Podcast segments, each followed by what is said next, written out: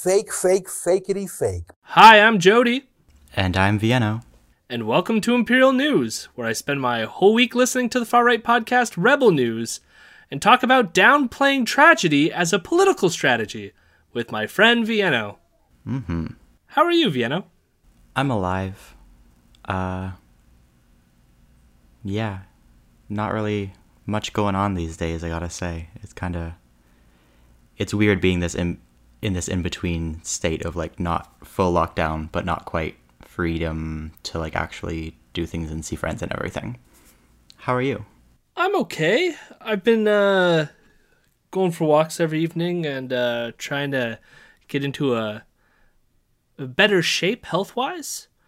And so, uh, in that respects, I'm doing I'm doing well. I also feel like I'm in that weird stage, uh, the same as you, but uh, so long as uh, no more variants come around that seem worrying, hopefully we'll be able to, to pull through. Also, I've been taking like walks in a park nearby, and there's like been crowds of kids playing this new game where they like bounce balls off of a trampoline. And I have no clue what it is, but there's tons of them. Hell yeah. And they bring like little trampolines to the park. What? And the only thing that has me concerned about it is they do not distance. They are very close to each other and very sweaty and breathing all over each other, which is probably not the best thing to do during a pandemic. But like today, there was like 20 of them and like 13 like little trampolines, or not 13, but like a bunch of trampolines, and they were all just bouncing balls off of it. I don't know what they're doing. Interesting. I am endlessly fascinated by it though. They've been out there Yeah. every day this week. Small trampoline dodgeball would be great. And I guess I could Google it, but I, I'm just more, uh, I like the mystery of it, you know? Yeah. Hell yeah. On that note, we have a long episode because, again, we're uh, still playing catch up. Well, I mean, we're still playing catch up. I guess that is a, aside from the fact that it's going to be long. Uh, it happens to go long because Ezra says a lot of uh, ignorant shit in this episode. So be prepared for that. But uh, I guess we could get right into it. It's the Imperial Roundup. Hello, my rebels. Hello, my rebels. I'm a good boy.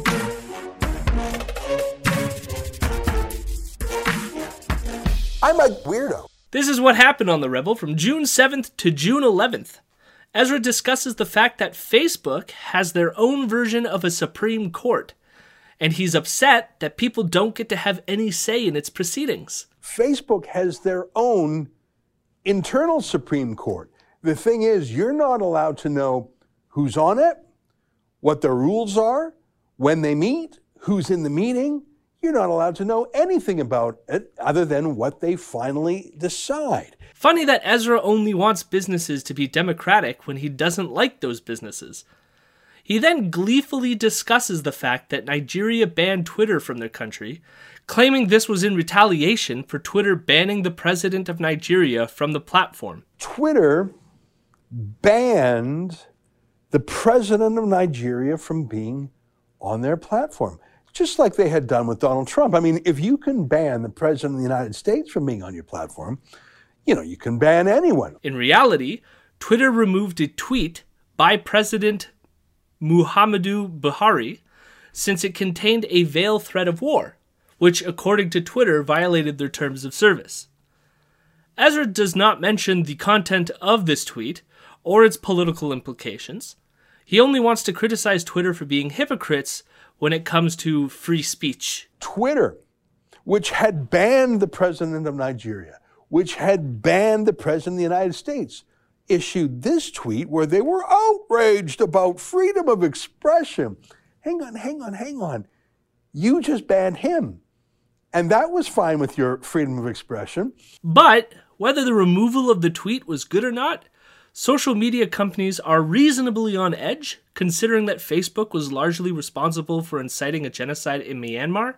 And I want to be clear, I don't think they care about the fact that they created a genocide in Myanmar. It's more that they're worried about the backlash of doing it again. The province of Manitoba is allowing people who have had both vaccinations to travel without needing to quarantine for two weeks upon returning. Ezra claims this is a charter violation, even though his fight the fines cases keep losing in court. He also fearmongers about a possible dystopian future where people can no longer rent apartments without proof of vaccination. Even if you don't believe in it, take the drug. If you're young and healthy and think the risk of the drug is higher than the risk of the virus, take the drug.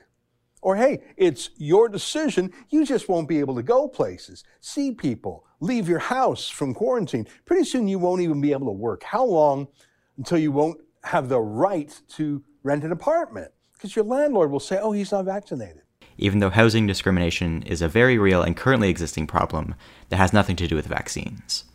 Ezra, of course, rarely discusses real issues. He's only concerned about the issues that exist solely in his head.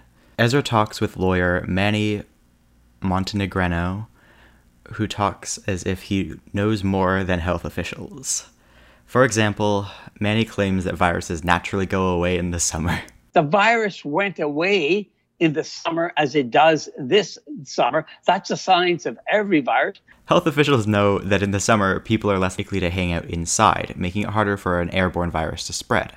However, people still go inside in the summer, or hang out in crowds, which creates a reservoir for the virus, which then will then spread in the fall when everybody goes inside. This is exactly what happened last fall. But somehow Ezra and Manny, with their law degrees, know more than the health officials. Ezra continues to refer to the vaccines as experimental, even though they have gone through the same tests as other vaccines, just on an expedited schedule.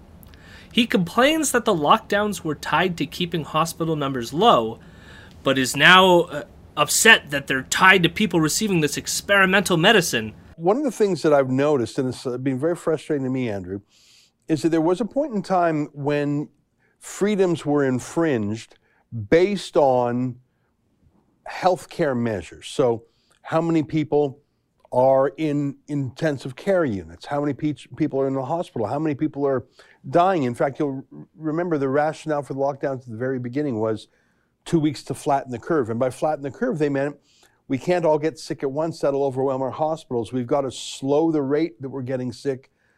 We, we can't stop people from getting sick. We, you know, life goes on, but we can't overwhelm the hospitals. That's why in the States, they sent those hospital ships of the U.S. Navy to LA and New York to take the overflow. It was never needed.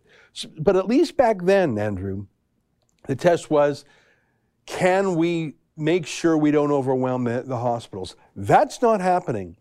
Hospitalizations are down, deaths are down, intensive care units are down, and even cases, which is the weakest measure, is down.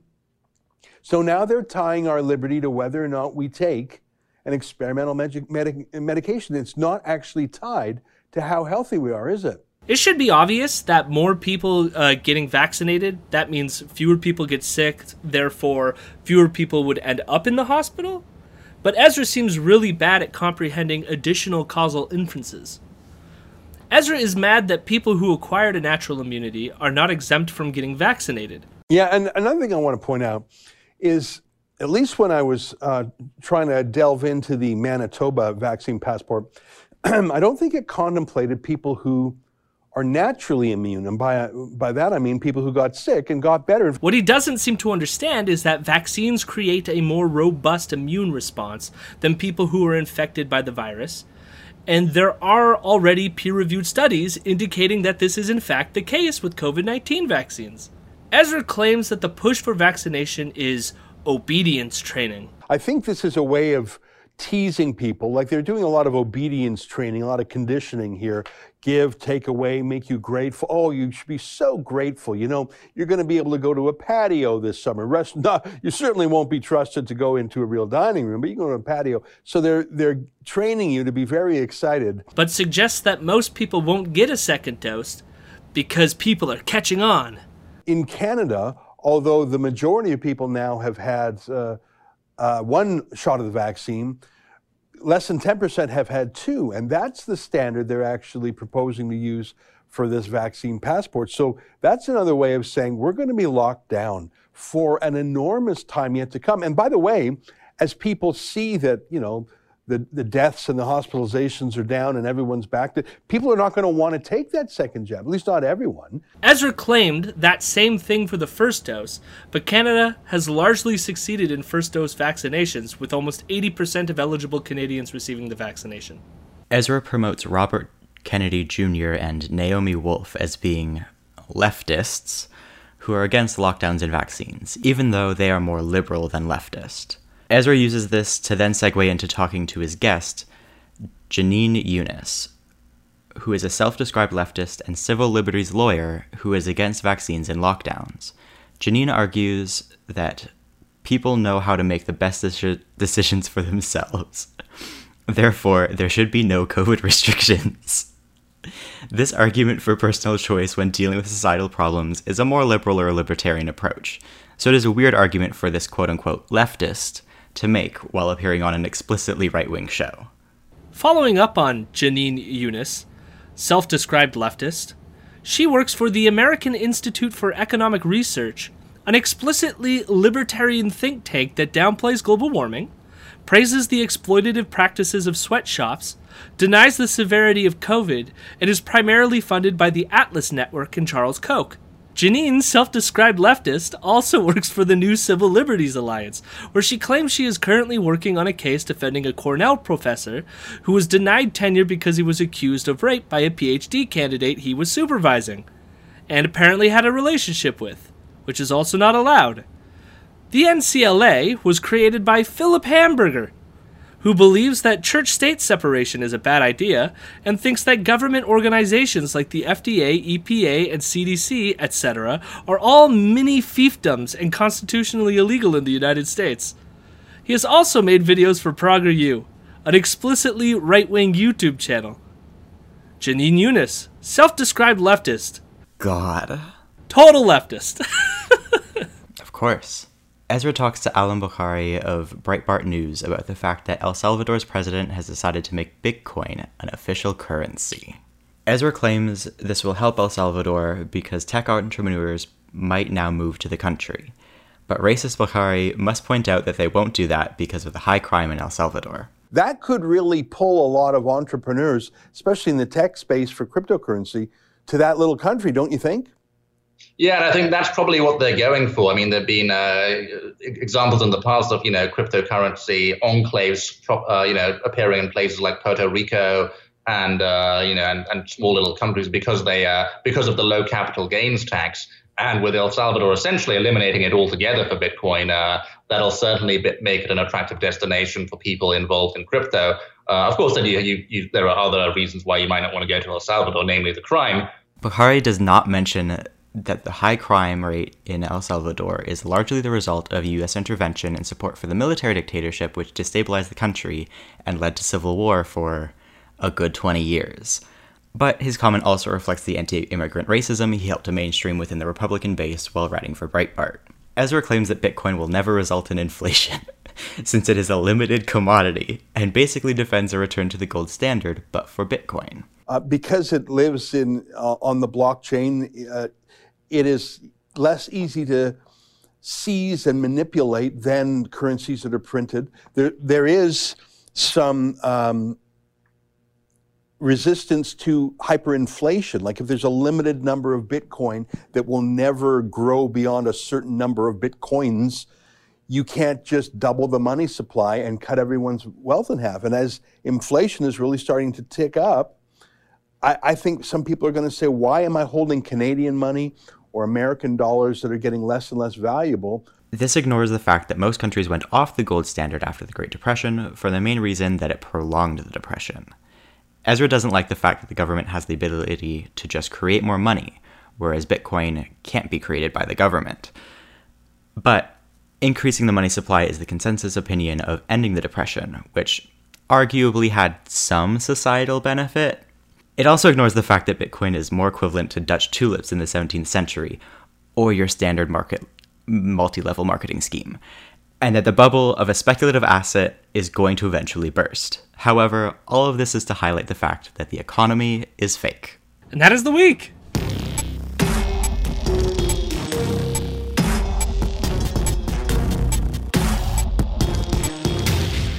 So we've we've already mentioned this on previous uh, episodes, uh, for those who have listened. they're not released yet because they're still trying to catch up. But we took a bit of a break because of something that happened locally. And so this is going, going to be the time that we talk about it, uh, in part as well because Ezra decides that he wants to talk about it.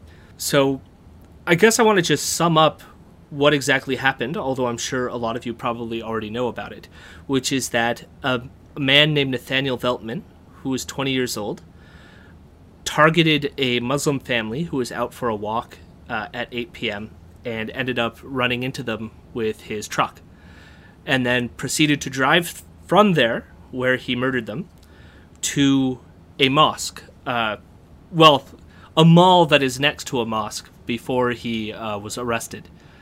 And the fam- four of the family members died. The only member who survived was a child who's nine years old, who now doesn't have a family. And I mean, I think this affected me personally in ways that like I almost didn't expect. But we've talked about on the show uh, the activism that I've participated in, as well as Vienno, in terms of fighting Pegida.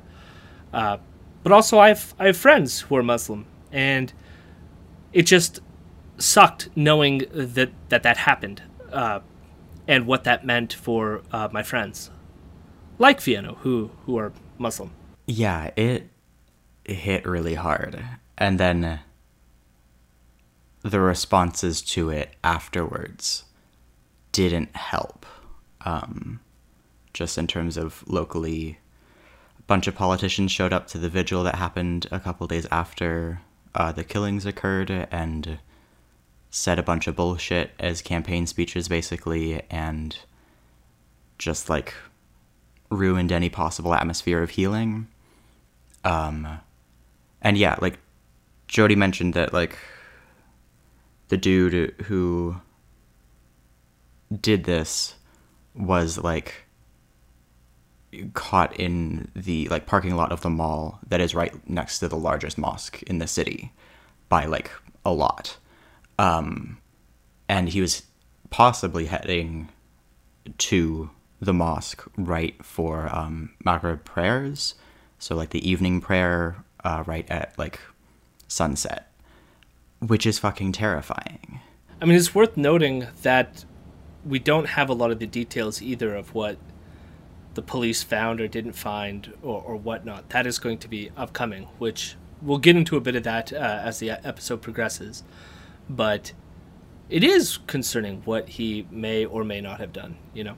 Yeah, and what connections he may or may not have, because that's also largely unknown at this point. Um, and this is the attack was two and a half weeks ago now. Like it's been quite some time, and pretty much no further details have been released. I, I don't know. I mean, the cops say that they're hiding it because they don't want to like ruin their case or something like this, and I don't know that to be the case.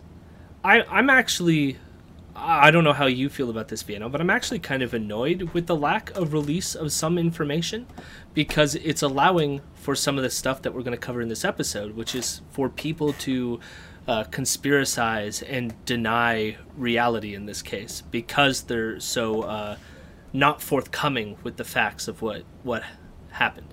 Yeah, and like notably also like that his Facebook profile was effectively disappeared after this happened. Like, wiped off the internet by Facebook. So far as I know, not at the request of the police or anything, but just to cover Facebook's ass, is also very, like, infuriating. It just, the whole situation has been pretty miserable. Yeah, I can I can second that. I will say in terms of just uh, positive things, the not the political vigil which I which happened on the Tuesday. Friday there was another vigil that was more community oriented, and was I, w- I would say it's wonderful. For one, uh, Vienno and I and our friend Mo got to hang out, uh, but also got to participate in like p- possibly tens of thousands of people uh, coming together in our community, mourning what uh, happened. So. Uh, I mean, there's that aspect of the community at least felt nice. So at least we weren't left with the sour taste uh, of whatever that political rally was on the Tuesday. it was uh, uh, kind of embarrassing in a lot of ways, but yeah, no, the march was like it felt like a genuine like community gathering, in mourning, and that was very like nice after the vigil and how shitty that was. But yeah, overall, would have liked for that not to have been needed. Honestly, Yes. Um, I mean, that's the other thing. I mean, it's it comes out of a tragedy, but it's just nice to see uh, the community come together. I mean, the other thing is like, I mean, in many ways, and we've said this before in other places, which is just that, like, i in many ways, this wasn't surprising given the activism we already do in this town and the attitudes we already know exist in the city, and so it, it wasn't surprising, but you still don't want it to happen, you know, and uh, yeah. and hopefully it doesn't have to happen ever again. I think uh, an important means of framing it is that like London is the is so much the like average city of Canada that it is like a test market for products before they get released in other cities in Canada. And so like you know, you watch the kind of rising Islamophobia, the rising like racism and hatred going on across Canada and like no shit it's going to happen something is going to happen in London because we are a microcosm of all of that. Like if you just condensed Canada into half a million people instead, boom, you got London, Ontario. So what you're saying is our racism is Canada's racism. Yes, I am saying all these things are connected. And, and we'll have an opportunity to get into some of that with uh, the one the one good thing that Ezra will give us in this, but we'll we'll get to it. I guess we'll we'll, we'll just get into the the shit that Ezra offers here, and I'll just I'll frame his motivations here just to sort of like lead us into it, which is Ezra's main point throughout this is to put doubt as to whether this was actually a targeted attack on a Muslim family and uh, he wants to also frame this as the result of, in his words, a madman rather than someone who uh, orchestrated some kind of attack. That is the sort of like tactic that he's going to take. So I'm going to run through just right now just a bunch of things that he said. He claims that this person has not yet been charged with terrorism, which in some sense doesn't matter. But as of this recording, our recording, he has in fact been charged with terrorism. Although uh, we've talked on the show before that we're, I don't think terrorism is the best uh, thing to uh, be assigning people based on. Like, I, I, don't know if we need to give into our uh, surveillance state in this degree. Like, he's a murderer, right? But I understand also that the community that has more consistently been labeled terrorist in this country might feel some sort of sense of catharsis in having this person labeled as a terrorist. It's frustrating because, like, on the one hand, I know a lot of Muslims who are kind of like almost like grateful that he's like being referred to as a terrorist because, like, for once it's not focused on them type of thing. But also, like, yeah, it, who's it gonna harm? Like, it's not gonna help. It's not gonna help us. It's going to it's just going to like further harm Muslims and black people and indigenous people and like anybody else who could be characterized as like against the state or, you know, targeted by the state already is just going to be hurt by this more because they're going to just use this against the left and people of color. Similarly, like you can see with the new bullshit in the US where it's like they're releasing things talking about like how all anar- how anarchists are like domestic extremists or domestic terrorists or whatever and it's like hmm I wonder how supporting the surveillance state could possibly come back to bite us in the ass. No, that's that's my sentiment. Like I, I fully understand, as I said, the like it it finally applying to someone who's not you in I would argue a more deserving way, but it's just like what do these terms mean for the actual state, and we have to keep that in mind. So then Ezra goes on to uh, question whether or not he was looking to kill Muslims in particular, or whether these were random victims, and he puts doubt on uh, the first part of this, that he was specifically looking to kill Muslims, by claiming that th- this family was not visibly Muslim in any way. One question that will likely have to be answered is was he looking to kill Muslim people in particular, or was the Muslim family he happened to hit just the unlucky random victims? Because if I understand the facts correctly, the, the collision didn't happen outside a mosque or at a Muslim event, but on a busy street. Did Veltman know he'd be hitting Muslims? Did, did he see people who were visibly Muslims? I, I understand that the women were not wearing hijabs, for example. Is that a fact? I believe that they were wearing clothes that might have visually seemed Muslim. I, am pretty sure that's been confirmed, but but according to I think at least two of them were hijabis. I'm not sure if the daughter was, but like, yeah, no, they they wear hijab. Like it's pretty obvious and noticeable. I, like I imagined it like I didn't see any reporting to say like for sure we knew, but like every pictures that you see of uh, especially the the younger daughter who died, uh, she's always wearing her, hijabi in almost every picture that's available. So it's like why would in this one occasion she not be wearing it, right?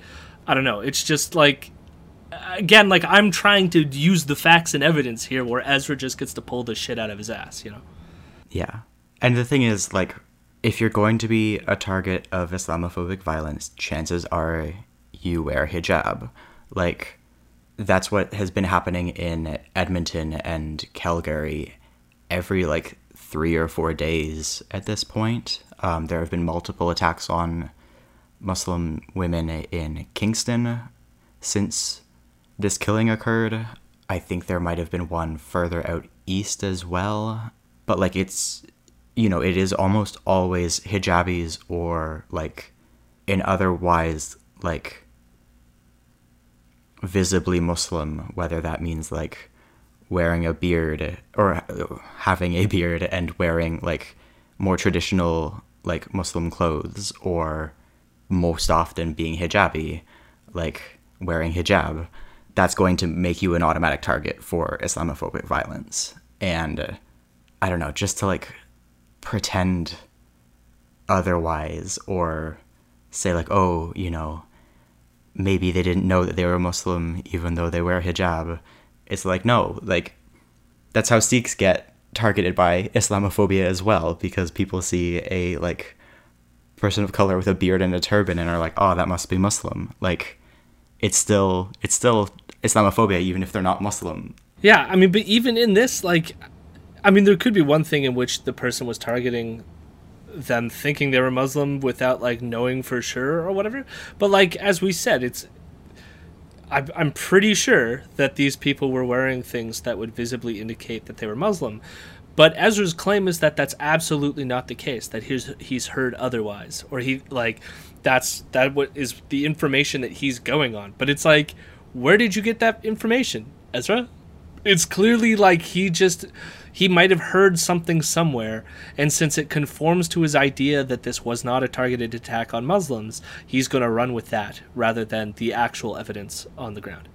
He also then talks about Veltman's social media, which has been scrubbed as we talked about already, but Ezra makes it sound like they are covering up for the fact that this was not, in fact, an attack on Muslims.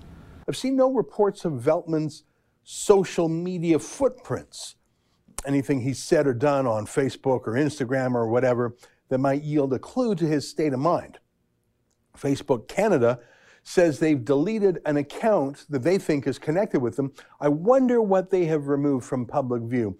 But this is where things get kind of interesting in terms of uh, Ezra not needing to bring up things, but brings them up anyway. So Ezra says. I'm also glad Facebook took down his page.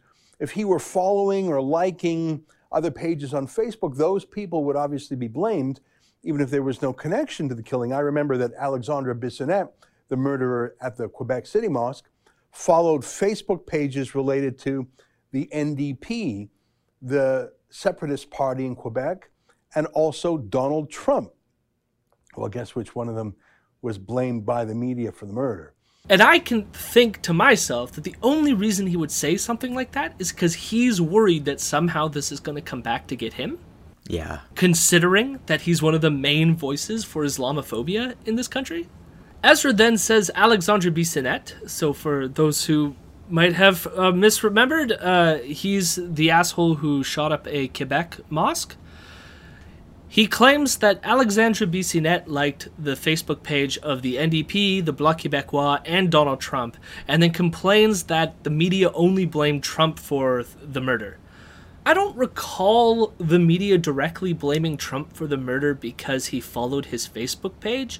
I remember it more having to do with the fact that Alexandre Bissonnette referenced uh, anti immigrant sentiment that was comparable to the anti immigrant sentiment of Donald Trump. But what Ezra also doesn't mention is that Bissonnette also watched Gavin McInnes, who at the time of the shooting was still employed by Rebel. Which again, I feel like he's afraid that there's going to be some sort of connection to him through this uh, murder in London, which is why he's doing this. Yeah. Ezra says he didn't want to make a political point about the Pittsburgh synagogue shooting. When a Jewish synagogue was attacked in Pittsburgh a few years ago, it was a mass murder of 11 people. I didn't feel the need to opine on it as news commentary. I obviously am against the murder. It was politically, and in that case, uh, anti Semitic motivations. It's a reminder that evil exists among us, but I frankly didn't feel compelled to make a larger political statement based on it, even though it was my tribe that was attacked. I guess I could have opined that violent anti Semitism is not over, which would be useful to say only in that I think the media has stopped caring so much about it ever since anti Semitism has become a de facto cause of the left, especially on campuses and in the Democratic Party in the States and the Labour Party in the UK.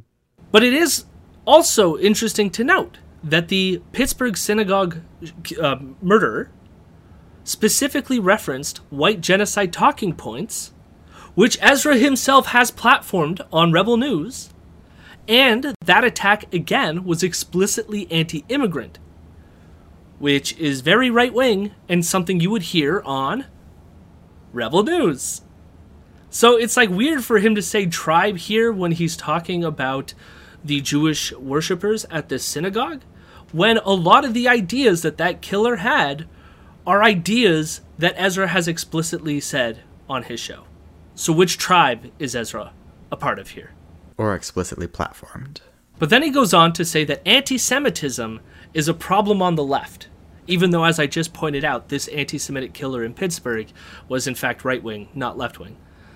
But he says that anti Semitism is a problem on, on the left, and that is why the media doesn't talk about it anymore. And I want to ask you, Viano, does the media talk about anti Semitism anymore? Yes. like, oh my god. Does he not remember Corbyn? Does he not remember the past like two weeks when we had the the Yeah. or three four weeks ago when we had the Palestinian rallies? Like, I don't I don't know what the hell's going on in his brain. I mean, clearly he's like really trying hard to downplay this shit. Maybe maybe he is admitting that like anti-Zionism is not anti-Semitism and that like they're not talking about right-wing anti-Semitism all that often. Which yeah, it is an issue. Like that's that's the main source of it and that isn't talked about very much. It's always Corbyn or Palestine or whatever other bullshit. So now he, he's gone through that. Now he wants to do the crime of madness.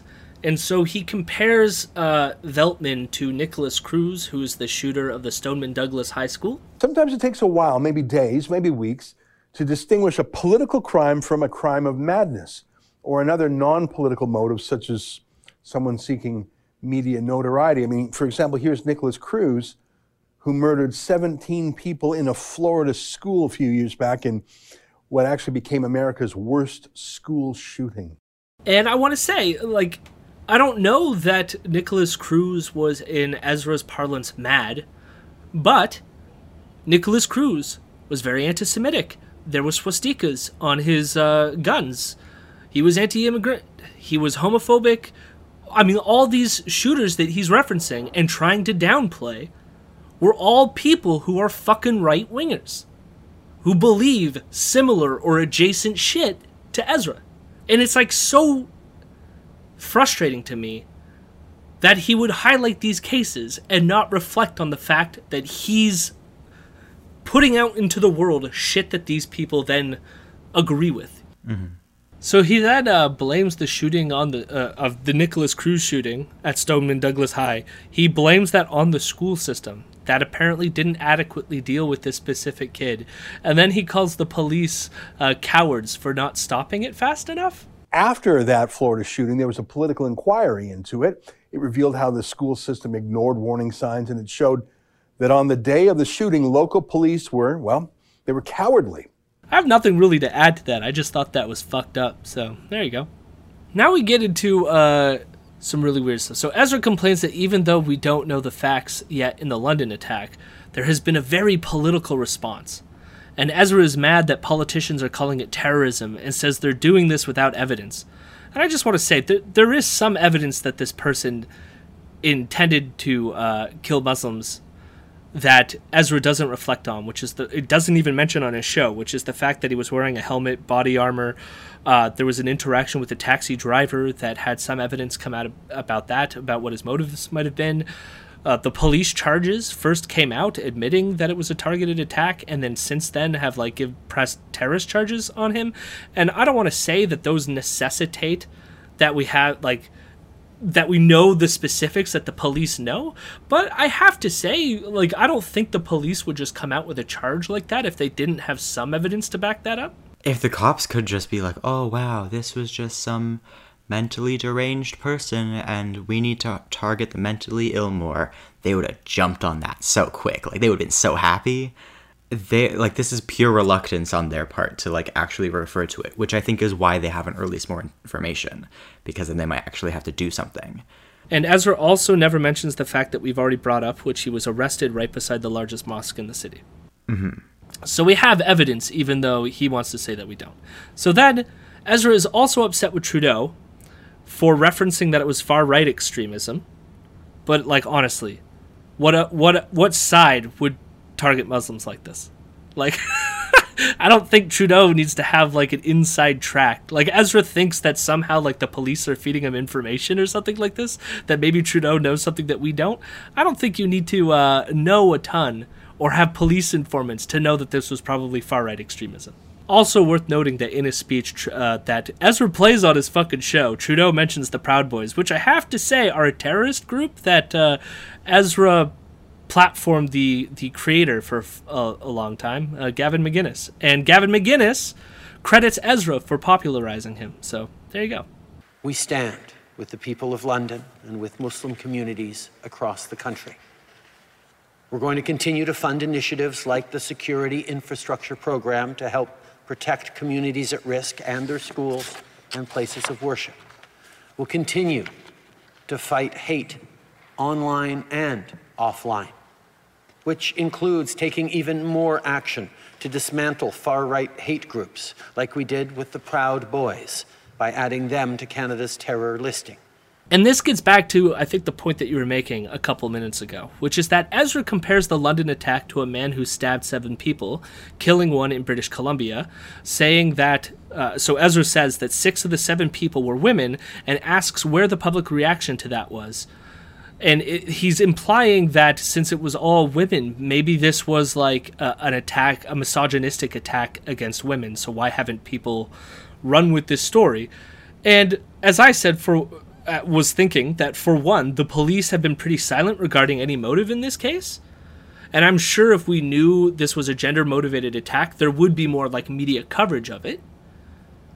But like the police are confused at what the motive at least that's the public statements they've made is that they don't know what the motivation was i genuinely haven't heard about this at all but i mean this gets to the point you made earlier which is like if this was in fact a misogynistic attack they're clearly going with the uh, the not that. So there must be other evidence that they have uh, t- that would uh, allow the police to not have to to make that announcement. Yeah. But Ezra argues that the reason why you haven't heard about this is because the person with the knife uh, who did the killing was a visible minority. This guy, Yannick Bandaogo, if I'm saying it right, he allegedly stabbed seven people on the street, murdering one woman, wounding the others. Six of the seven victims were women. That could be a coincidence, I don't know. But there wasn't a national reaction in the same way there is to the London attack. In fact, the news pretty much went away in a day out there in Vancouver. There wasn't a national movement of mourning. It didn't get the École Polytechnique treatment, the Montreal Massacre treatment, even though it was six women. I don't know why, other than my earlier point, crimes are not inherently political. Madness can be a factor, and let's be candid, please. The accused in the Vancouver stabbings is a visible minority, which doesn't fit the woke political narrative of what did Trudeau say, right wing, white supremacists, whatever. To that, I have to say, is this this kind of argument you're making here, Ezra, is the same kind of bigoted shit that leads into all these people, uh, or, or it feeds it feeds the same ideological predisposition that all these other assholes have. Yep. Ezra then whines about the public gatherings that we had in London uh, to mourn what happened and co- contrast them to the anti-lockdown ri- rallies, and he whines about the double standards uh, that exist between us and the anti-lockdown rallies and all that fun stuff. The government of Ontario is brutally shutting down businesses, churches, protests against the lockdown. But they specifically lifted those rules for a memorial for the London family, the Afzals. Now, I appreciate that. I'm sure the community does too.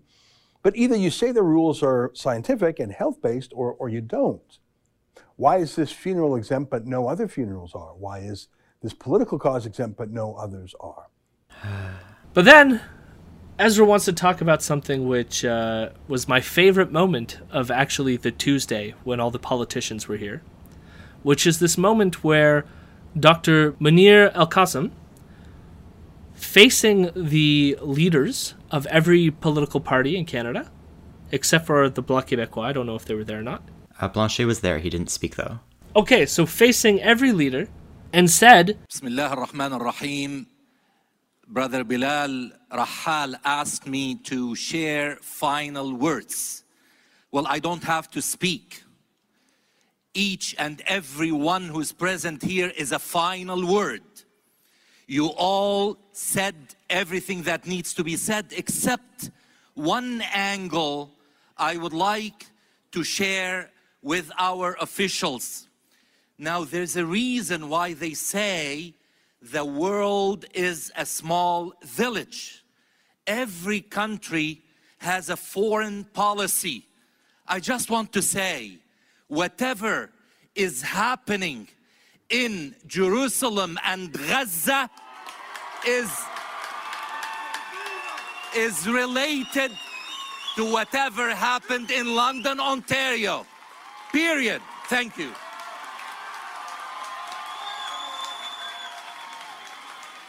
And Ezra describes this as the speech going off the rails, even though, like, that was the speech. It was literally like one minute of a speech, and that's what he said. And it was cool as fuck. And it was cool as fuck. And Ezra says that Veltman is a Dutch Christian name and refers to Veltman as Christian, even though I don't know. And Ezra claims that he's obviously not Jewish, as if that matters for what uh, Kassem says. And Ezra says Kassem connected the killing to Israel's uh, war with Hamas, and then asks, How is it connected? Nathaniel Veltman sounds like a Jewish name, but it isn't. But so what? That seems to be enough for this imam. Was he some instrument of Israel? Did Israel get in the car and barrel down the street and try and pick off Muslims? it's so obvious like how that I don't think that what Kassem is like suggesting here is that uh, Israel uh, personally talked to the killer and told them to do what they should do. And I think Ezra even refers to this as Kassem thinking that the killer is some sort of instrument of foreign policy. Instrument in the sense I get from the context of how Ezra is saying it, as if like Israel is like directly directing this person to do what they did. And I'm like, no.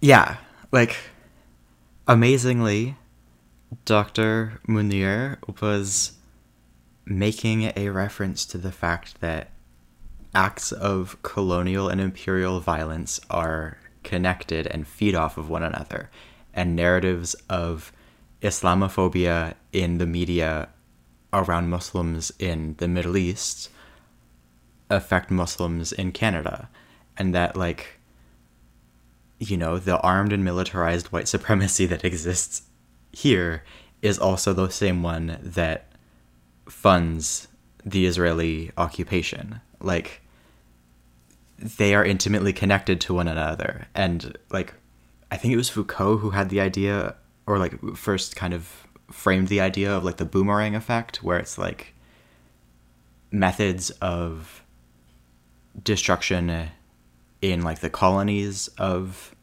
capitalist empires or empires in general boomerang back and come back home to affect those in the metropolis. In this case, kind of the imperial core that is North America. Like, after the 2014 assault on Gaza, um, there was an arms sale that Israel showed videos of their new weaponry being tested on Palestinians in Gaza and use that as the sales pitch to sell those weapons.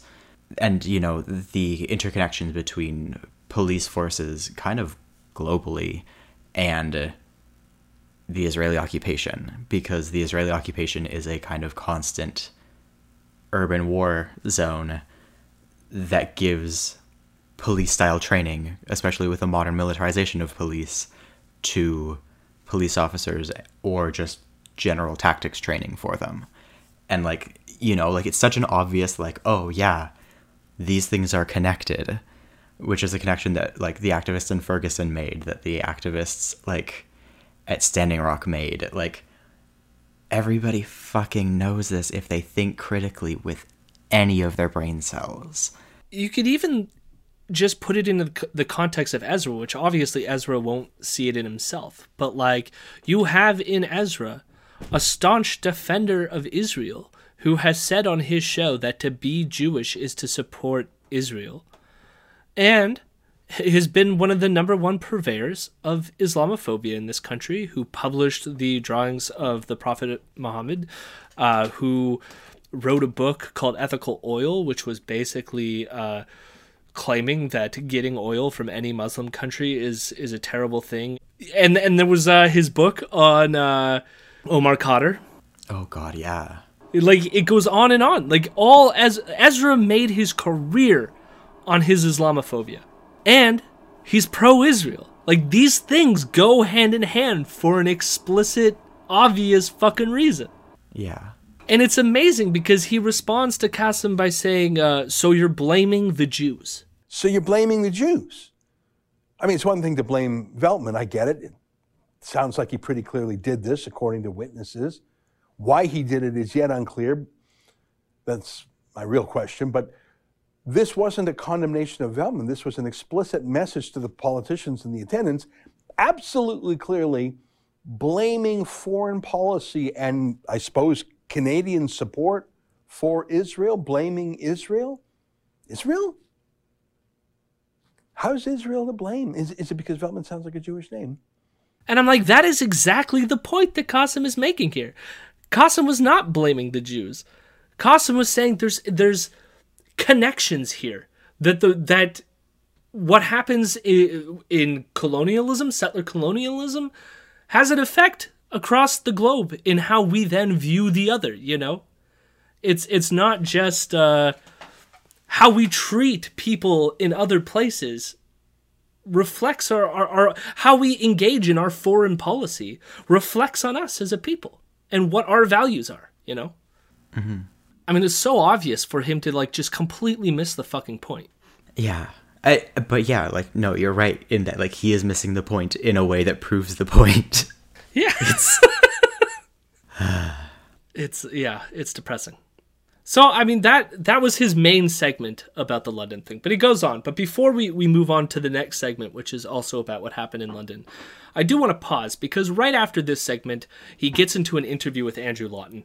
And I just wanted to pause because they, they didn't talk about what happened in London, but people might remember that Andrew Lawton is London. He he is a citizen of this city. and uh He's also been a constant guest on Rebel News. I think he actually used to be employed by Rebel News and now works for uh, True North, I think. True North, yes, thank you. He ran in London as a candidate for the Progressive Conservative Party. And while he was running, uh, a bunch of people were doing like Oppo research on him, obviously. but he's had a history of being a complete and utter Islamophobe. And so it's like, again, look at Ezra platforming the people that are partly responsible uh, for the kind of attitudes that exist in society, such that uh, it leads to Islamophobic uh, attacks. Not only that, but like Andrew Lawton was first a radio host, and so he said a lot of this on like publicly available radio when he was like being his Islamophobic shit stain of a human being. So like, you know, not only platforming the same kind of dude who outputs that rhetoric, but platforming a dude who has for years publicly put out that rhetoric in London itself. That was the shocking part to me of having Andrew Yeah. Lawton immediately after that segment. Just no self-awareness. He actually he ran in my riding during the 2018 uh, provincial election when he ran for the PC party. So like I saw a couple of his signs around and was just like infuriated every time I saw one. I'm pretty sure he, he didn't do too well, thankfully. No. But I do want to highlight the other thing that I pointed I, I found of his that was even worse was in the Toronto Sun. And this was on the 10th anniversary of Mark Steyn's book called America Alone. And America Alone was a terrible Islamophobic book that, like, a concern trolled about, like, birth rates of Muslims and all this. And even in Andrew Lawton's 10 year anniversary response uh, praise of this book in the Toronto Sun, specifically referenced the increased uh, Muslim birth rates as a cause for concern uh, in terms of it being a threat to Western civilization. So, and that was printed in the Toronto Sun, which a lot of bigots read. So, hooray! If, in case you're wondering, when we claim that Ezra is one of the biggest purveyors of Islamophobia, he he platforms these people constantly.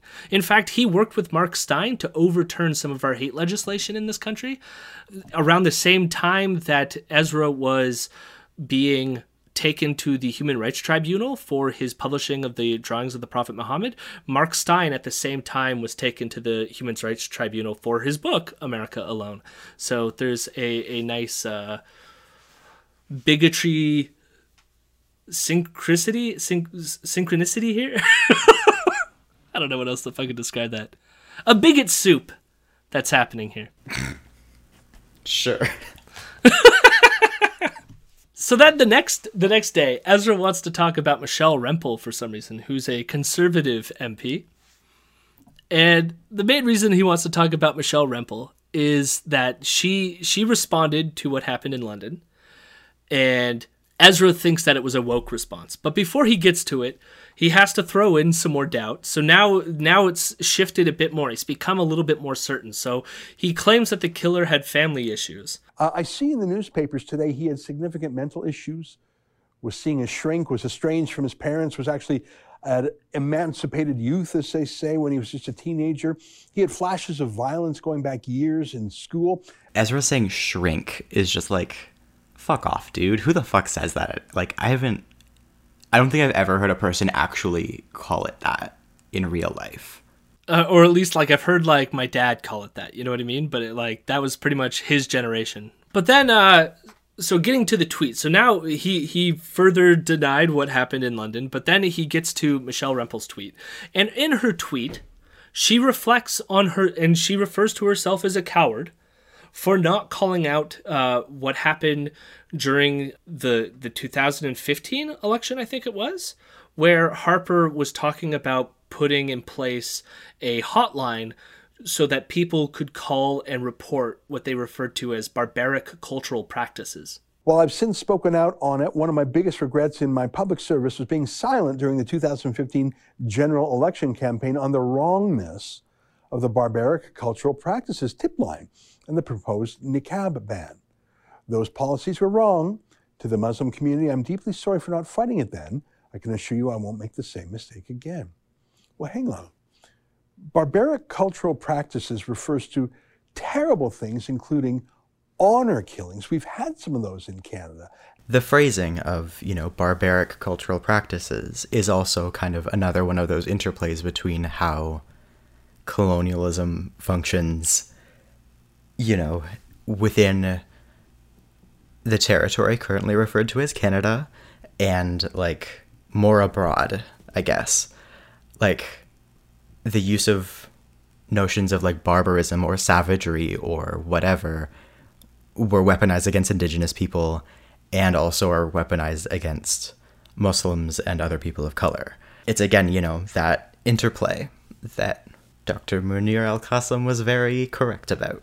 Like Ezra goes on to defend the barbaric cultural practices hotline because of course he does and he defends it by referring to what he calls is like some sort of like ongoing honor killings that are happening in this country and suggesting now that since Rempel is against it, that now she's defending honor killings, which is fucking disgusting for him to even suggest that uh, that is the implication of what she's saying. This tip line was to help young girls who were in desperate straits. They wanted to be free, but they were living under a medieval style of honor. What's wrong with that? Is it the use of the word barbaric, or does Michelle Rempel Garner now think that those things aren't barbaric? Lord knows we have enough tip lines and snitch lines for things like people not wearing masks. Getting back to what you're saying, like, notice the frame here. The idea is like there's violent misogyny here right? Like or what i'm trying to say is there actually is violent misogyny here outside of specific cultural practices. Uh, you know what i mean? Like misogyny exists. So when you specifically come in and go no this particular group's cultural practices are, are what we're highlighting here when they represent such a small portion of misogyny in this country like why like that makes it racist to have that particular focus right? When like I don't know. Maybe should, we we should uh, find ways to decrease misogyny with probably without having some sort of snitch line like this uh, that per- particularly targets racialized minorities. Yeah, like there is absolutely a femicide crisis in this country. Ezra then criticizes her for coming out against the banning of the niqab and asks what it has to do with the murder in London. Is Michelle Rempel Garner actually saying she wants the full niqab, even in a court of law, it's a pretty radical position. And what does that have to do with a murder in London, Ontario? And why is she asking for forgiveness? What did she do? Him even asking that question, like this this whole segment here is him saying despicable anti-Muslim shit and then wondering what this has to do with the London attack. Uh, uh, like, unironically wondering that. Just an absolute dick. I hate. I hate him so much. Yeah, I mean, like the funny. Well, it's not funny, but like I, I had already known that he did a piece on this, which is the piece that we just covered, uh, about him just denying whether it was a targeted attack on Muslims. And when I prepared for this episode, I didn't realize he continued out like through the rest of the week to talk about it. And when it got to this stuff, I was just like, this is worse than the first fucking piece. Cause like him just like trying to like obfuscate it to like, uh, you know, make it seem like try to say like there's no way it could be connected to me in any way. Where this is him just like being a bigot. Like he's incapable of like turning it off or even like pretending to not be an Islamophobe. He's an anti Muslim bigot. Yeah. He then says he expects her to be coming out as a liberal, which I, I, find it funny because I think what he's implying is that hating Muslims is specifically conservative. So, sure. Uh, not wrong there. Yeah. And then he refers to Trudeau and says that there's never a crime or an attack on a Muslim that he doesn't immediately weaponize. So again, it's it's all just a political game in, in Ezra's mind. It can't be like that there actually exists movements that you and I have protested in the city that actively spout this shit, and a and a, a program, a podcast maybe by someone named Ezra who puts out and promotes this shit. No, it's all political opportunism from the liberals. So there you have it. That is that is the end of the London coverage. We're gonna go just a little bit long. We could probably get through the rest, but uh, you know, we're not just going to downplay our local tragedy today. Ezra wants to downplay what's happening to Indigenous people because, uh, as we said, it's all connected. This this bit is at least silly, so we'll start with some silly stuff first. For those of you uh, who who might not have been paying attention, there was a statue of uh, someone named Ryerson that was taken down at a university that is uh, currently being referred to as University X by people. So I will continue that trend. X University. It sounds cooler because it's like X Men. the statue came down and then they chopped off the, the head of Ryerson and uh, I think the head is now at Landback Lane. So Yeah, it is hung on a like stabbed into a spike on 1492 Landback Lane. I fucking love it. And then they threw the body in uh, Lake Ontario, I think. Why Ryerson? Well, Ryerson was the person who came up with the plan for the residential uh, school system. Basically, he was one of one of the architects. I guess I don't want to say it's all Ryerson, but he was definitely one of the architects of that uh, system. Kill the Indian, save the child. Yeah, I mean, what, what people are saying now, it was there to systematically uh, destroy the indigenous people of this country. And I don't think genocide is too harsh a word to describe uh, what went on and what is still going on. It meets the UN definition, and that's the only real international one. Ezra has Spencer Fernando on to whine about the, the statues coming down. And they complain that there's been no debate. Why didn't we debate removing the statue? A- And I'll just say, like, I've I've had so many assholes online like come with this at me, like, well, you should have had a debate. And it's like student council, the student unions, like almost every single student group on campus, and every indi- and it was led by the indigenous clubs and groups on campus, have been pressuring the school to both change its name and remove the statue for years. Years. And this the school has just refused to take it up. So I mean it's not it's not just about debate. It's about the fact that the institutions of power in this country don't want to fucking hear it until you take the statue down yourself and throw it in a river. Mm-hmm. Which is quite symbolic, you know? One hell of a debate. Throw the fucking thing in a river.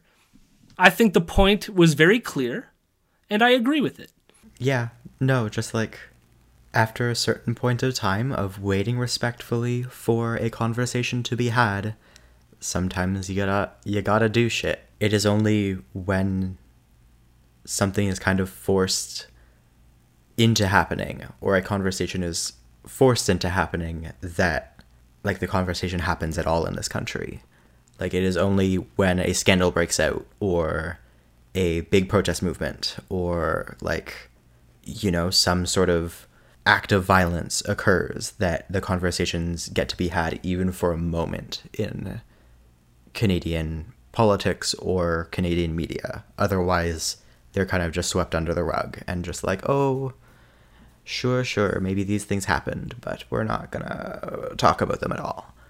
Sometimes you got to tear down a fucking statue and behead it and stick it on a spike. Like, hell yeah. Do that to every statue that exists.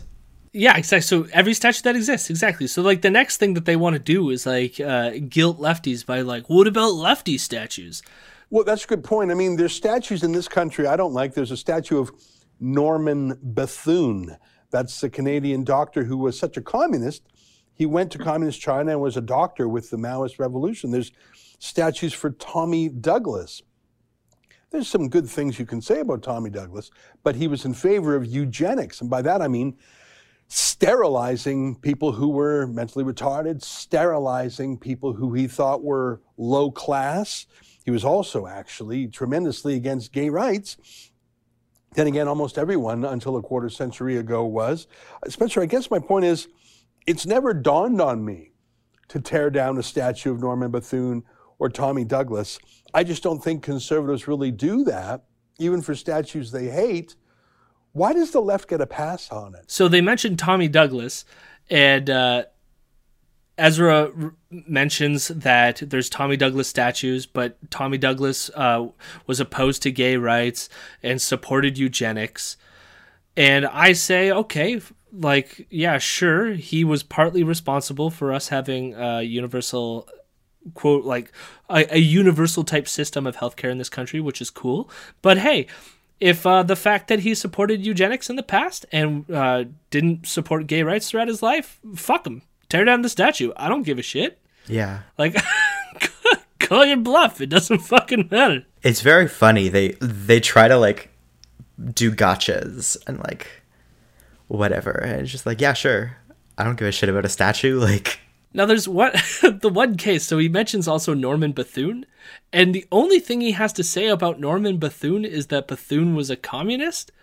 And to that, like, I don't know enough about Norman Bethune to suggest whether there is something in his past that deserves cutting it down. But if the sole reason is communist, no fuck, keep that statue up. I mean, the thing is, like, I still don't give a shit about a statue. You're right. Norman Bethune was genuinely cool. Like, he developed um, mobile blood transfusions for the first time in history while, like, serving as a medic in the Spanish Civil War. And then he went on and, like, served as a medic in the revolution in China as well.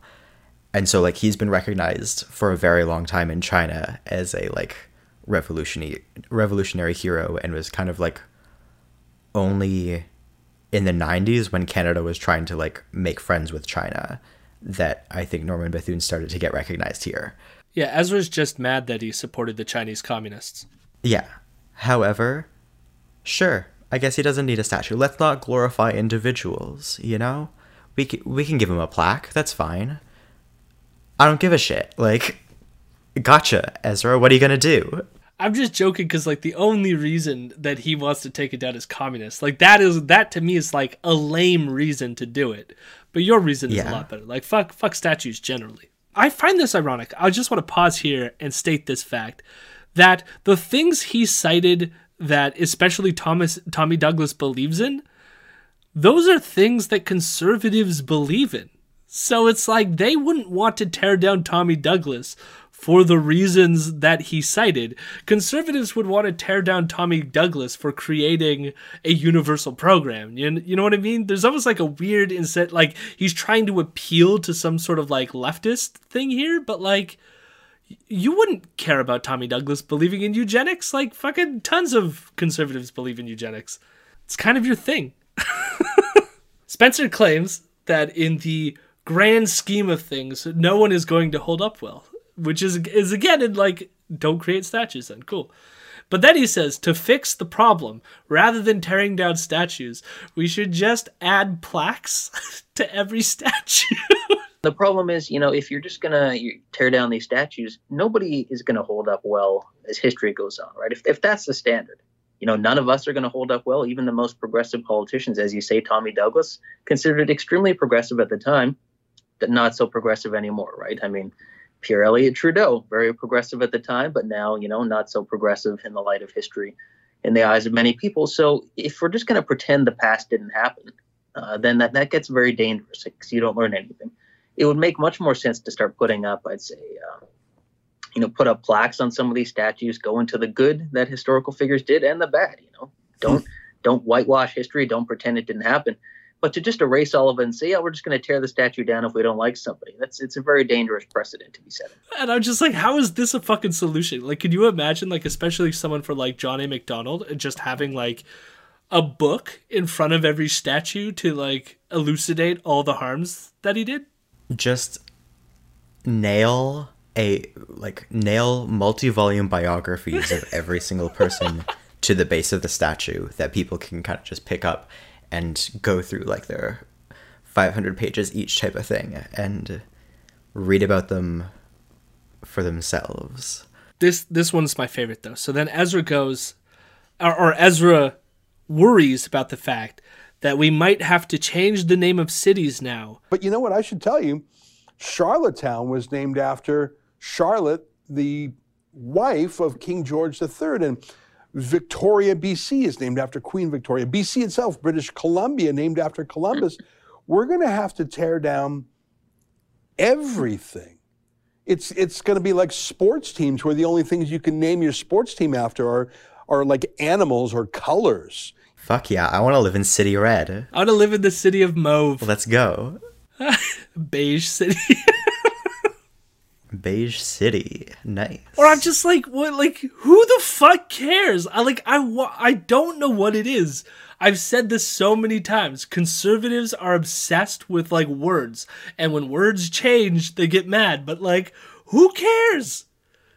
So this thing used to be called British Columbia. Now we're calling it Elkland. Now we're calling it Mountain Town. yeah. Like why would that matter? Fuck the name of Banff. Yeah. Or uh Greenland. No, Greenland's already taken. Shit. but you know what I mean? Like what like who the Greenland fuck cares? 2. Yeah, Greenland 2. Land of the Green. Uh it's just so silly. It's just so silly. I would fucking love that. That'd be so cool. It can have like naming competitions and everyone throw in suggestions, like or or just make non. Why not nonsense phrases? Like we start naming a city like Gorlax, you know? Then it has no connotation to anything. I don't know. What if people name their kid Gorlax and he does something bad though? Yeah, well then Gorlax needs to change its fucking name. Spencer then claims that we know more about fascism than communism as a society. And there's a sense in which I think that that's true because I don't think we learn about communism at all, not because what Spencer thinks, which is that he thinks that uh, we're not told about communism because uh, the elites want to make it so that we're not mad at communism. But I think the reason we're not taught communism is because I think a lot more people would think that it's cool. And if anything, the elites don't want that to happen. Yeah, or like you get taught about a sort of nebulous concept of authoritarianism where, you know, all strong governments bad and scary, which, like, you know, some points are made, but they aren't the same kinds of bad and scary, and that's not like a, any sort of actual understanding of history. But then we get to the like the, the big nonsense claim, which is behind all this shit, and it's it's the most annoying claim ever, which is that Spencer says that we're uh, all these people destroying statues are just trying to erase history. No one looks at a statue and then goes, "Ah, history." Actually, no. You see the statue, and the whole history of his life and times are just instantly transported into your brain by Elon Musk's Neuralink or whatever the fuck. That would be cool, actually. Then you don't even need books. We'll just all have statues. I don't know, the ads would be pretty bad, I'm sure. So now we're going to get into a, a bit of. Now it starts going into the, uh, let's say, less funny area, which is that Ezra compares the canceling of John A. Macdonald to a teenager being canceled on Twitter for saying something inappropriate. Early and earlier, people in their teens, they said something in a dumb joke, and now they're a grown up and they're being canceled for it. I think there's an analogy there. Was John A. Macdonald flawed? Yeah, every human was. But to throw out the entire history, the entire legacy, because of something that in the light of 2021 looks bad, that would be like throwing out yourself because you're embarrassed of what you did when you were a teen. It's just, it doesn't work that way. And I have to say, I, I get the distinct feeling that John A. Macdonald did something worse than just saying something inappropriate on a social media platform. Like participating in a genocide, orchestrating a genocide, more like it, not just participating in it. I mean, arguably just changing tactics in an ongoing genocide. I mean, like as leader of this country, he had some semblance in like orchest. I guess the tactics, yeah, changing the the direction of the genocide in that sense. And you know, expanding it into nations that hadn't been yet affected by it. Like, you know, maybe maybe the deaths of people and the attempted destruction of their cultures is worse than a teenager saying a bad word on the internet. Well, you see, but for the people who want to preserve history, it was all just a bad tweet. We're just going to delete the tweet then. Yeah. Ban his Twitter account. Deleting the tweet is the equivalent of destroying the statue. Yep, in the same sense that deleting Trump's Twitter deleted him from history. Who? Yeah, exactly. This the next thing Spencer says is just something that like I don't I couldn't even comprehend it when he said it. Yeah, a lot of it relies on historical ignorance. You know, I think the, the, example of the states is a good one. You see people all the time saying, "Oh, America, it's just it's a it's a slave nation. It's all it's all slavery." Blah blah blah. I mean, they fought a gigantic war between one part of the country that wanted to continue it and one part of the country that wanted to end it. And if you look at uh, proportionally the amount of people who died, one of the the most brutal wars in human history. And the side that was opposing slavery ended up winning, and the country became a country that didn't have it. So the idea that people kind of they forget that or, or they just ignore it, like, oh no, the states is just it's all still slavery. I mean, they fought a war about it, right? So What? I don't get it. I like I'm trying to think that maybe what he's saying is that we're not currently a slave nation now in America, so therefore uh the like we're not racist anymore? they are a slave nation, though. Like, Well, I think part of like there's a lot of conflating going on in what he's saying, which is that I don't think a lot of people refer to America as currently having slavery. legally it does, but, you know, popular conceptions aside, I guess, yeah. And so for him, he's saying that there's a group of people out there that like are saying that we're currently a slave or America is currently a slave nation. But they're wrong because the Civil War happened. But then I'm like, no one no one really is is saying that? Like people are aware of like what happened there. And of course there's uh more nuance here to the discussion or whatever, right? But I think the implication of what people are saying when they say things like this has more to do with the fact that there's a historical legacy of this, which has implications for society today. Not that everything that happened pre Civil War is still happening today. I want to ask him his opinion on the Confederate flag. I mean, I want to ask him why he went blah, blah, blah after slavery, which I thought was pretty fucking gross. I just, I had to say that as well. Yeah, hate these people. They then end the segment by sort of like talking about how political correctness is so like intense right now that people are afraid to say things in public. this is a tool to control people, right? You talk about uh, you know people you can't just cancel yourself. I think that's that's what a lot of people on the far left are really trying to do is they're trying to scare regular people so much and say, look, you must have said something or had some thought back sometime in the past that was terrible, and oh, we could reveal that and we could you know ruin your ability to you know make money or to you know have a career. So you just better be quiet and go along with everything we say. And it's unfortunately working on a lot of people. One one way you can tell is that when people feel uh, you know that they're they're not online or they're not being watched or they're around people they can trust they often talk a fair bit differently than they do in public you know people are not quite as politically correct uh, behind the scenes as they are in public and so i think what you're seeing is a lot of people really being controlled by fear and that never leads to a good place you know if you're trying to use fear to control people then that means you have uh, an agenda in mind that's not really good for them Yeah, I mean, I know that under the Soviet uh, Soviet bloc and in any authoritarian regime, you would have a conversation just with your tightest, most intimate friends and family. That would, when you would have real talk, you'd be extremely careful, and then you would have your public face with everyone else.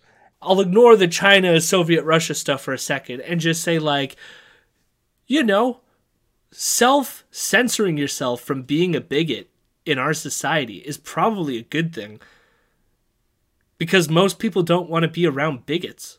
So if you're a bigot, like you know what I mean? Like I like what it's almost like they're admitting we want to be bigots, but everyone gets mad at us when we're bigots. So now it's like I feel like I'm being silenced and it's all political correctness's fault. When it's like here's a good solution.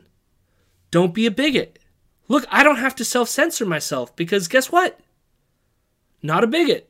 The idea that people don't self censor kind of all the time, like, you know, sometimes you're annoyed with a person because they do something that is just like bothering you, or like, sometimes, you know, you bump into somebody on the street and they don't apologize and you kind of want to be like, fuck off then. But generally, you don't do it because that's not a good person thing to do. like, so it's not just, you know, like, you know, yeah, don't be a bigot.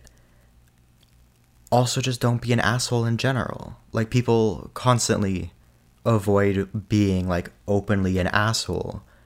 But, like, because they want to be bigots, then it's like, ah, but I must be bigot. Because that in no way has anything to do with, like, me being just a humongous dickhead. It's interesting to me what they themselves uh, self censor and what they're cool with self censoring. So there was a segment that we watched uh, of Ezra Live quoting some Jay Z lyrics, and we did this on a, a live stream, which was hilarious. But at one of the lyrics said the word shit, and Ezra went to the lower register and like whispered it, right?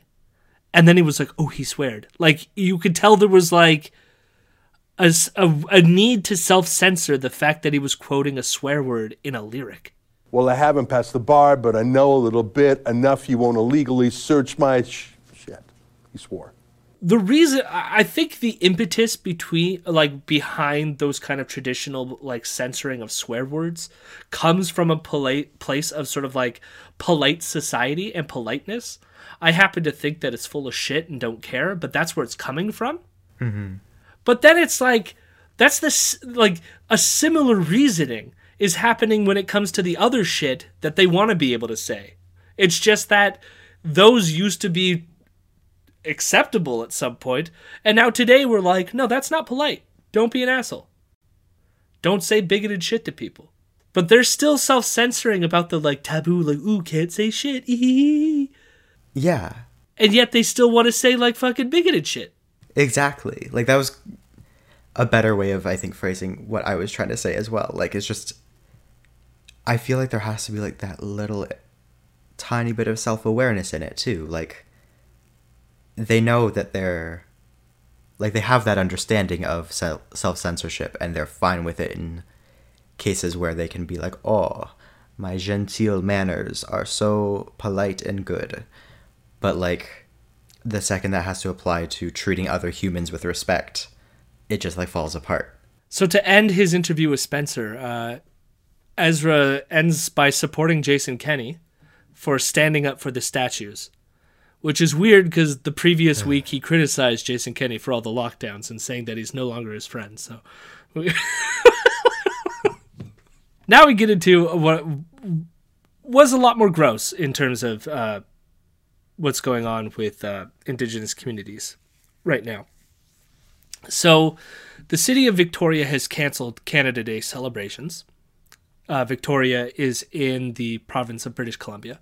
And Ezra starts by making some weird fucking claim that Indigenous people are the most Canadian people. By the way, can you see what Lisa Helps has done?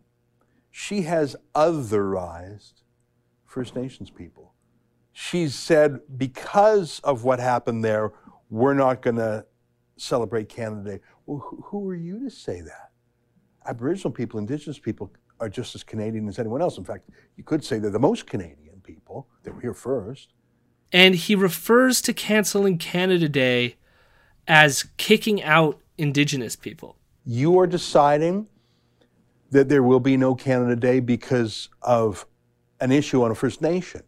Who the hell are you to kick them out? You have made them the other. You have kicked them out. I don't even think she's realizing that. And I'm sure you could find an indigenous person that might agree somewhat with some of what Ezra is saying here. But a lot of the indigenous communities are the ones explicitly lobbying city halls to stop these celebrations. So maybe they matter? Just like the paternalism of like, it's a thing that like uh, media commentators do a lot, where they're like, Canada's Indigenous people and like blah blah blah, and like that sort of framing of Indigenous people as wards of the state, which was exactly what the like residential school system was built to do.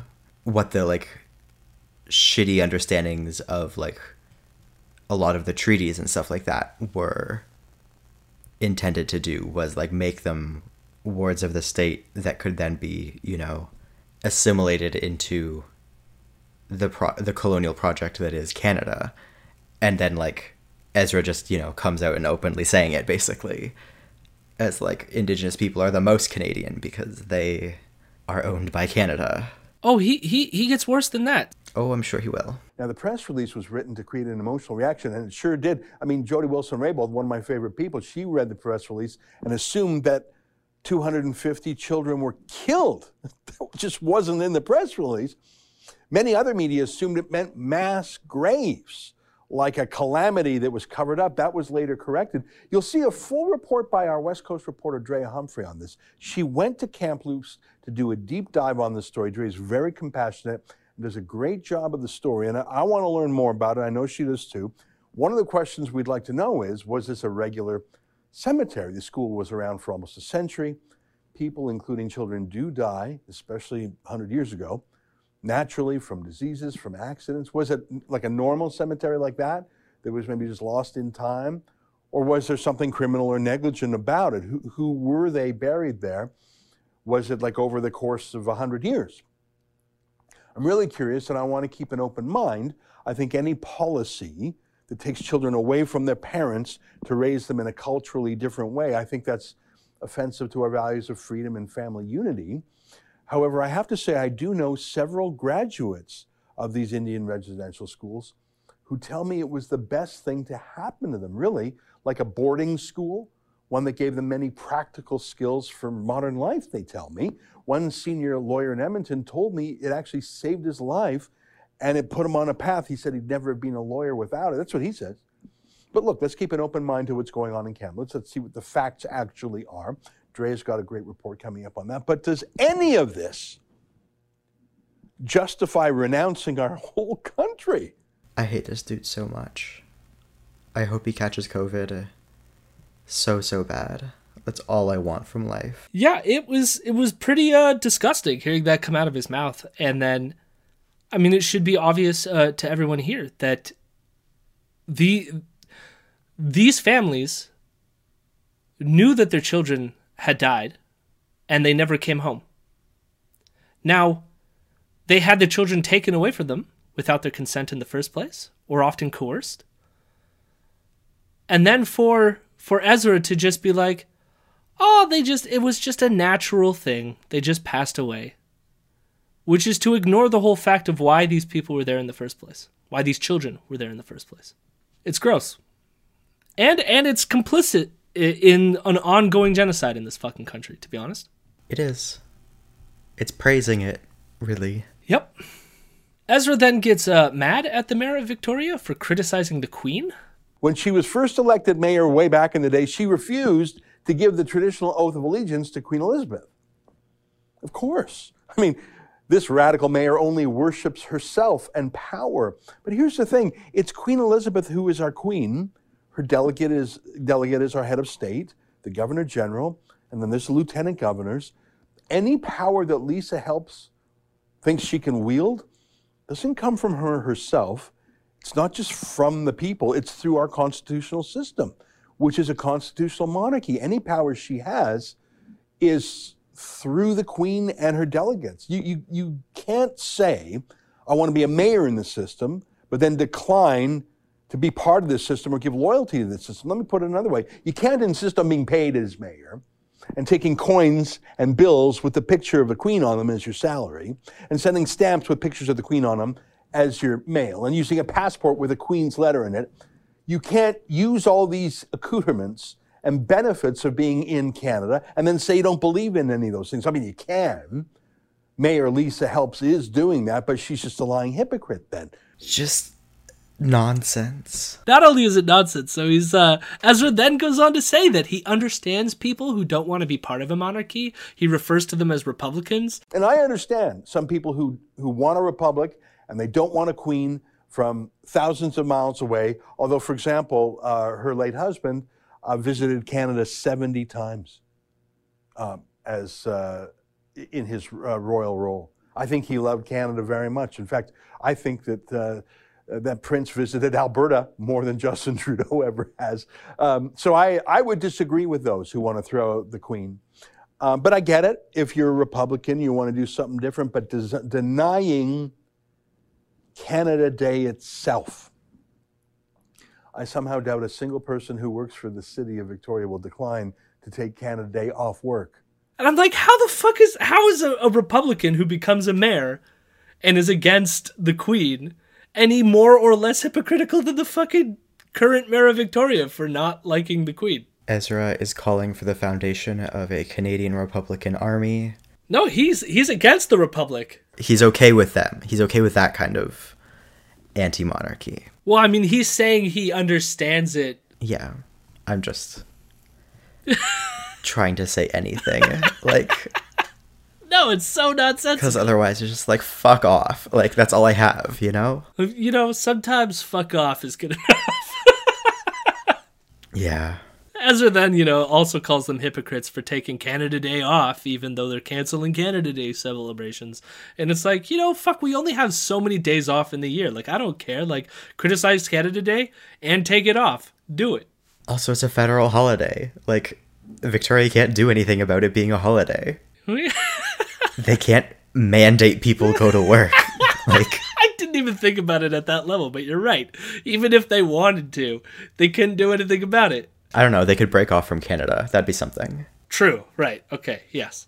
But even that. So then Ezra gets back to the silly shit where he's like, "Oh, what are they gonna? Are they gonna name Victoria something else? Because Victoria is named after Queen Victoria, and once they change Queen Victoria, won't they have to change the name of British Columbia because British because of Britain, and then Columbia because of Columbus? So like, are we gonna have to change the name of the entire province?" Yes.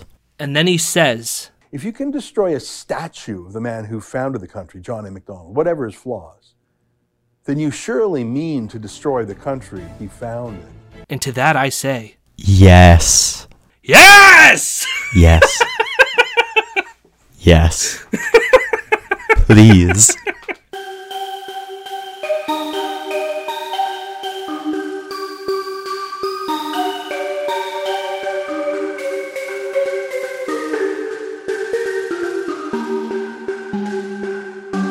I'm going to uh, I'm going to quickly promote a GoFundMe.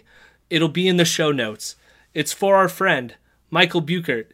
Michael Buchert basically called someone alt right, and the person was someone who went on Gavin McInnes' show. Gavin McInnes created the Proud Boys. Anyways, this person that Michael Buchert called alt right is suing Michael for uh, being called alt right, and uh, Michael tried to put in a anti-SLAPP motion, which sl- anti-SLAPP motions are supposed to fight what are called strategic lawsuits against public participation. So basically, this asshole who wanted to sue Michael was trying to silence him. But for whatever reason, the judge declined the anti-SLAPP motion, which means that Michael now has to go to court. So he's looking for funds. The last I checked, he was at just above 30,000. His goal is 50,000. We'll again link the uh, GoFundMe in the show notes. Please go donate to it. The reason why it's important to us is because, you know, we deal with bigots. We're going to call them bigots. Eventually, one day, one of them might want to try to sue us. And I hope that the same love and community that exists to help Michael here will be reciprocated and help us in the future. So there is a very personal thing for that. But then also, what's happening to Michael is shitty and deserves uh, helping. And I, I love the idea of this community that fights right wing assholes like this having the solidarity to support each other, considering the opposite side is very litigious. So please go donate to Michael. Hopefully, he wins his case. Hopefully, that'll set a precedent so that these assholes will leave us alone. And uh, yes, thank you. But uh, Vienno has something else to promote as well. Because we're talking about just the heinous shit that the state of Canada has done to Indigenous people since its inception, I'm just we're just gonna link the uh, donation page to Atlohsa Family Healing Services, uh, which is the local Indigenous community center here in London. Uh, it was founded in 1986 to promote the physical, mental, emotional, and spiritual needs of First Nations men, women, and children. Uh, they run some shelters uh, for Indigenous people. They run a women's shelter, a homeless shelter, and also some supportive housing for urban Indigenous people in London. They could really use support. Uh, so please donate to them. And then also, I'm kind of testing out a new ending segment as well Hell yeah! uh, for as part of our little like proactive stuff um, of just like posting an article that like I think is really good reading at the end of each episode uh, to just kind of like help people to educate themselves, I suppose. In doing so, uh, the article that we're that I'm posting this week is uh, Decolonization is Not a Metaphor by Eve Tuck and K. Wayne Yang. It's just a really good article that I think serves as a very good reminder that decolonization is not a metaphor for social justice or civil rights within the colonial state. It is a call for the destruction of said colonial state. It is a call for a complete overturning of the colonial order and not a call for further integration of indigenous people into the state that has destroyed their traditional relationships with land and their own people and languages and everything. Um, it's a really excellent article. Highly recommend it. I think it's like 25 pages, so it is a little bit of a longer one, but just fantastic reading. I enjoy reading, so I, I look forward to this segment for what you bring every week. Woohoo! And if you support and enjoy what you have heard so far, please give us a few bucks over on patreon.com slash imperial news. If you want to stay informed about what we're doing, you can also find us on Twitter at imperial news with a Z. We have a private Facebook group called Imperial News.